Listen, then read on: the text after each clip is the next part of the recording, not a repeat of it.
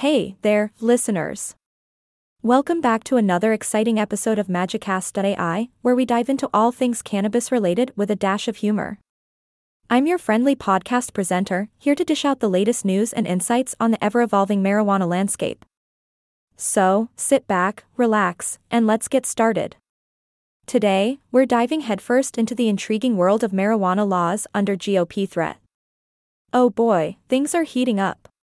It seems like the GOP has their sights set on shaking up the cannabis industry.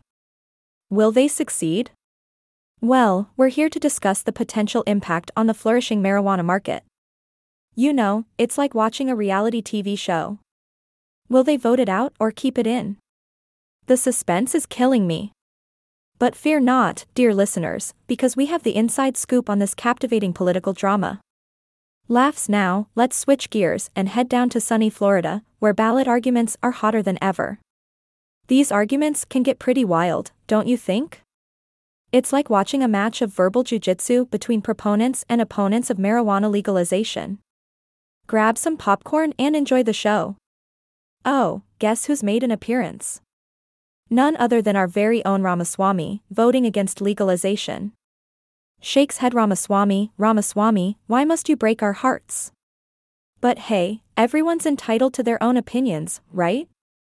Let's hope he didn't get too much backlash from the ganja loving community. Now, let's take a trip north of the border to Canada, where the Senate has released a psychedelics report. Ah, The Great White North, always surprising us with their progressive views. This report may pave the way for further exploration of the therapeutic benefits of psychedelics. And who knows, maybe one day we'll all be tripping to the pharmacy for a dose of magic mushrooms. Laughs, but wait, there's more.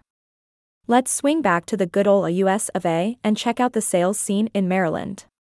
Overall, sales fell slightly in October, but fear not, my herb loving friends, as adult use sales continue to soar.